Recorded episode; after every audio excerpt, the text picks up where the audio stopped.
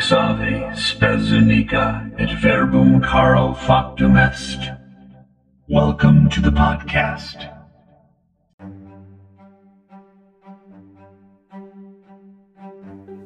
Sometimes the cross is just too heavy.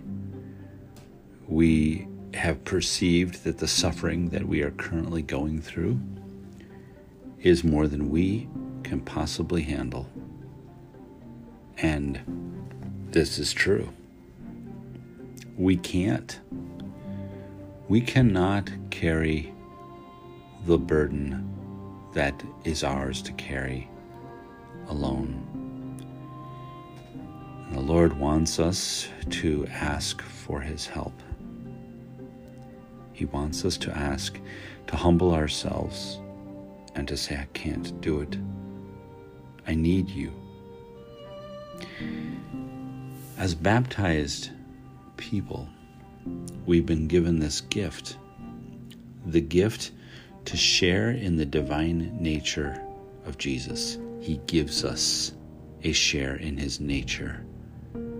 This is a step beyond adoption. We have been adopted into the family of God, but our Lord gives even more to us a share in his divine nature. When we ask for his help, what we're doing is we're reconnecting with that reality.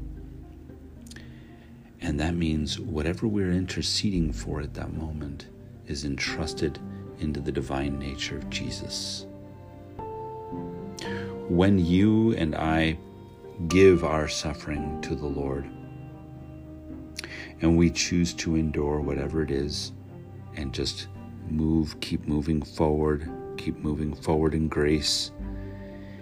And instead of retreating in fear or retreating in sloth, when we step forward in courage, then what happens is we, our heart expands, we grow that growth of our own heart is the growth, it's the expanse of our will, the ability to choose. St. Maximilian Kolbe said, What matters is the will to love, and this is why.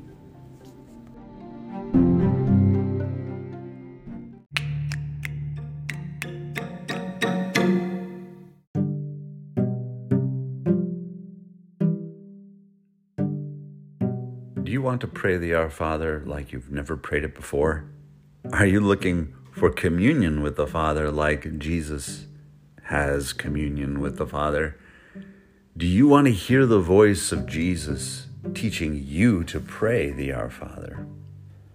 Then please, today, go to justinandlynette.com forward slash O Crux Ave and click on School of Prayer to learn more.